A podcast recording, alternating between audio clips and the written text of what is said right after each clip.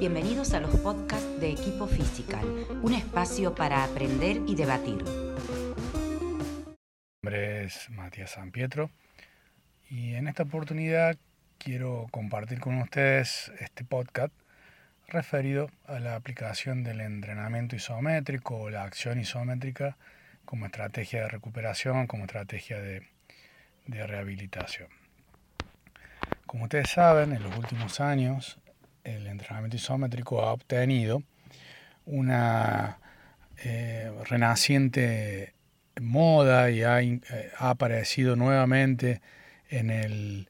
en el tapete de las discusiones, planteándose como una estrategia, si se quiere, eh, innovadora. Que no deja de ser cierto, en realidad, desde el punto de vista del aumento del conocimiento sobre algunas adaptaciones que el entrenamiento isométrico, la aplicación de manera organizada de la acción muscular isométrica, eh, genera sobre ciertas estructuras de las cuales siempre estamos tratando de rehabilitar o,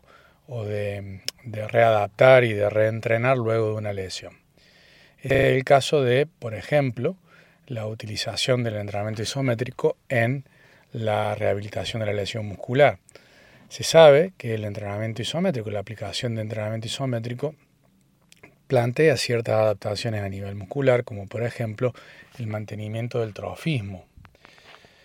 Y en ese sentido hay algunas eh, discusiones, si bien en cuanto a eh, qué dosis es mínima es necesaria para obtener esta retardo de la atrofia, por decirlo de alguna manera, con la aplicación del entrenamiento isométrico, y si el objetivo básicamente dentro de las adaptaciones buscadas en el tejido muscular es la limitación de la atrofia o, retardar la atrofia o incluso mantener la, la, característica estructural la cantidad de tejido muscular, la sección transversal anatómica, la sugerencia a partir de las revisiones, como por ejemplo la revisión de Rarchuk, es que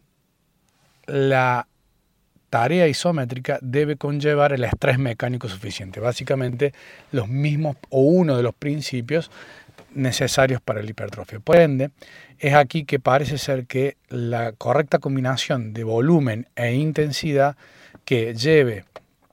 a eh, trabajar sobre series en torno a la fatiga mecánica eh, es la que produce el estímulo Em, de, sobre la estructura muscular. Si bien es sabido que este estímulo a veces es ángulo dependiente, ahí lo vamos a analizar. Pero de todas maneras, ese es un buen dato. Es decir, ustedes, nosotros queremos o proponemos dentro de la rehabilitación un trabajo isométrico y dentro de nuestro argumento es que intentamos retardar la atrofia o queremos mantener el trofismo muscular de ese, de ese grupo muscular que estamos tratando de abordar con el tratamiento isométrico, Debemos tener en claro que la intensidad y volumen deben ser lo suficientemente altos para generar tensión mecánica o para generar estrés mecánico, es decir, fatiga. El sujeto debe fatigarse al final de la serie. Entonces ahí es, eh, por ejemplo, las isometrías eh, suelen ser necesarias o isometrías cortas pero repetidas un número significativo de veces que al final de las últimas repeticiones de isometría, por ejemplo, de 10 segundos, la persona o el paciente sienta la fatiga muscular, o isometrías de larga duración, en donde al final de esa serie la, em, la persona sienta la fatiga. Lo que parece necesario entonces es estrés mecánico fatiga. Por otro lado, también se ha demostrado que em, hay, aparte de la, mm, el efecto analgésico, por decirlo de alguna manera, por el cual se ha promovido la utilización de la isometría en tendinopatías, que puede ser eh, basado fundamentalmente en, el TNT o Tendon Neuroplastic Training, eh, y eh, los trabajos pioneros de Ebony Río en este sentido, también es verdad que la aplicación de un entrenamiento isométrico, una tensión activa isométrica sobre el tendón o la unidad músculo-tendón, independientemente del tendón eh, de, eh, de, la forma, es que sobre el tendón se produce una adaptación a largo plazo positiva. Esta adaptación tiene más que ver con el tiempo bajo tensión que el tendón está, con una intensidad suficiente, promueve una mejora biomecánica sobre el tendón. Esto se refiere en un aumento de las stiffness y esto se refiere en un aumento de las stiffness por unidad de por centímetro cuadrado, es decir, por, por zona, por región. Básicamente, este tendón se hace más eficiente, más rígido, más resistente al estiramiento, lo que aumenta su eficiencia funcional. Nosotros debemos pensar en los tendones como resortes y no como bandas elásticas. Es decir, que el tendón debe tener una rigidez suficiente que permita transferir rápidamente la fuerza contráctil generada en el tejido contráctil, que es el músculo, al tejido, a la palanca ósea para producir el movimiento. Si lo pensamos desde el punto de vista de, em, del,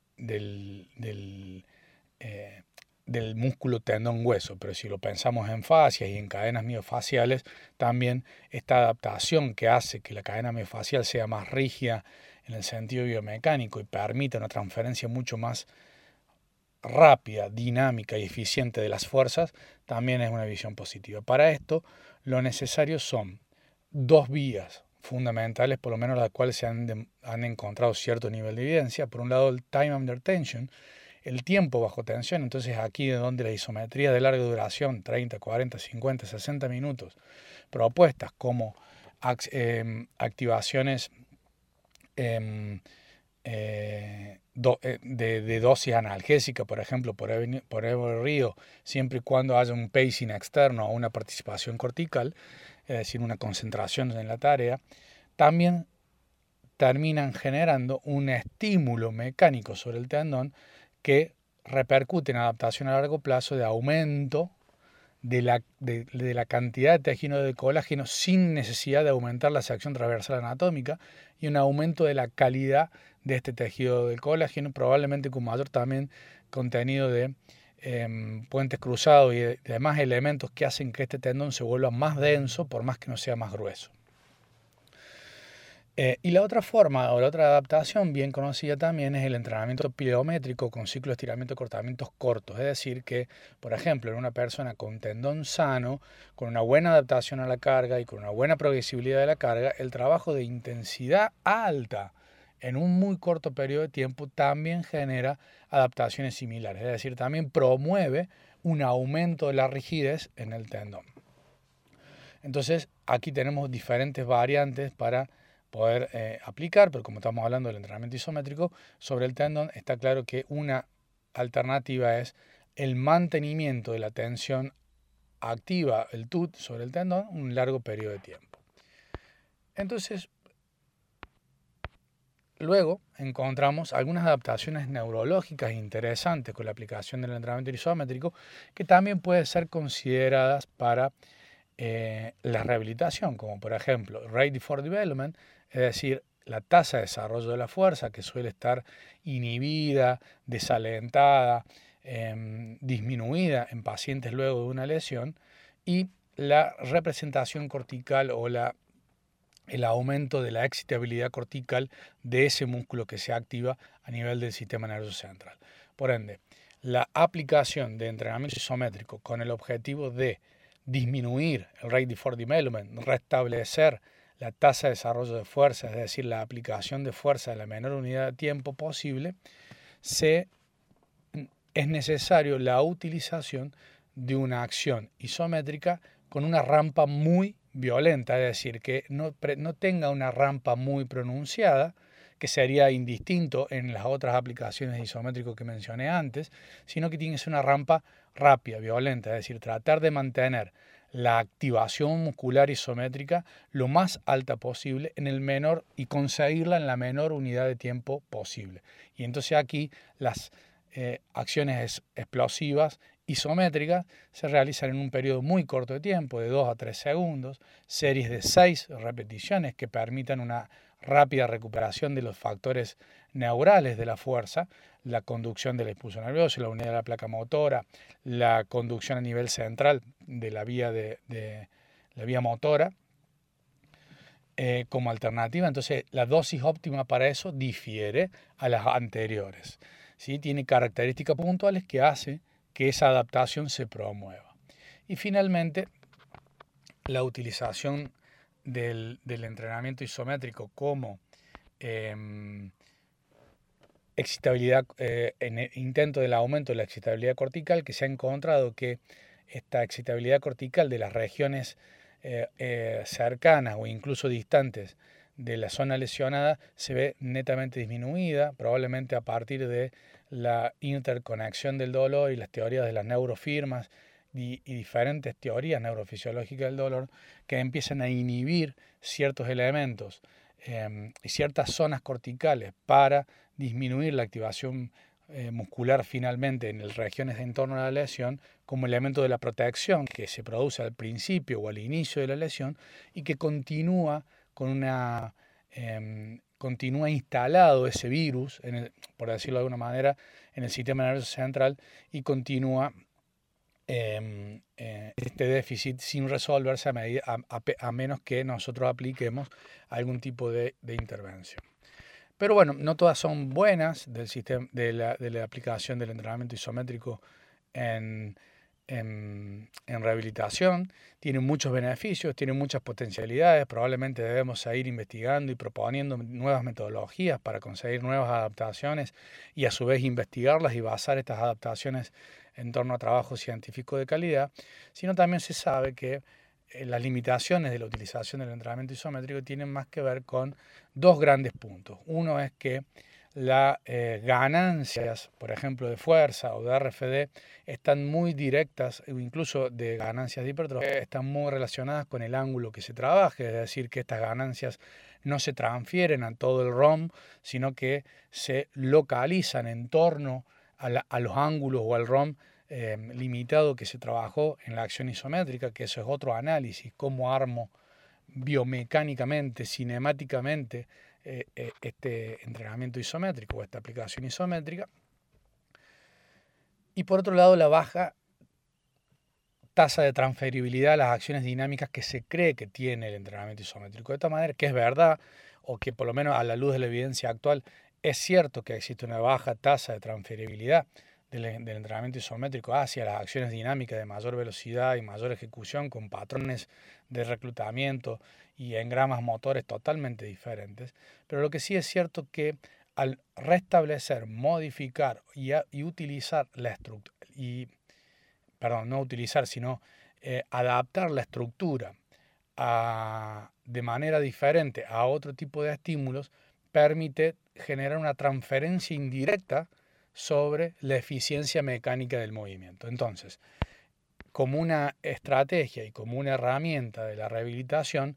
aparece a la luz de la evidencia actual el entrenamiento isométrico como una alternativa válida y viable, pero con una condición fundamental, que para conseguir las adaptaciones que se le atribuyen al entrenamiento isométrico, las mismas tienen características totalmente diferentes de acuerdo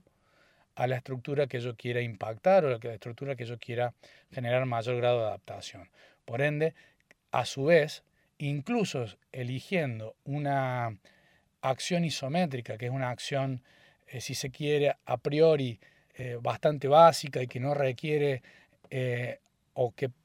uno supondría que no requiera tanto desarrollo, en realidad el armado de la dosis se transforma fundamental para conseguir las adaptaciones, incluso con la acción isométrica que pensamos que suele ser fácil de, diagramar. Entonces, en este sentido, eh, quiero simplemente em, invitarlos a que reflexionemos sobre esta temática, que reflexionemos sobre, este, sobre esta acción isométrica, cómo estamos aplicando la acción isométrica, qué más tenemos que leer y aprender para eh, entender las adaptaciones que uno intenta conseguir, eh, si es correcto lo que estamos aplicando para conseguirlas. Les agradezco que, me hayamos eh, compartido este espacio en los podcasts de Equipo Physical y los invito a que sigamos intercambiando de diferentes maneras conocimientos sobre la rehabilitación y sobre la kinesiología deportiva que tanto nos apasiona. Les dejo un saludo grande y nos vemos en la próxima. Muchas gracias por escuchar nuestro podcast. Recordá seguirnos en nuestras redes sociales y buscarnos en nuestra página web www.equipofisical.com.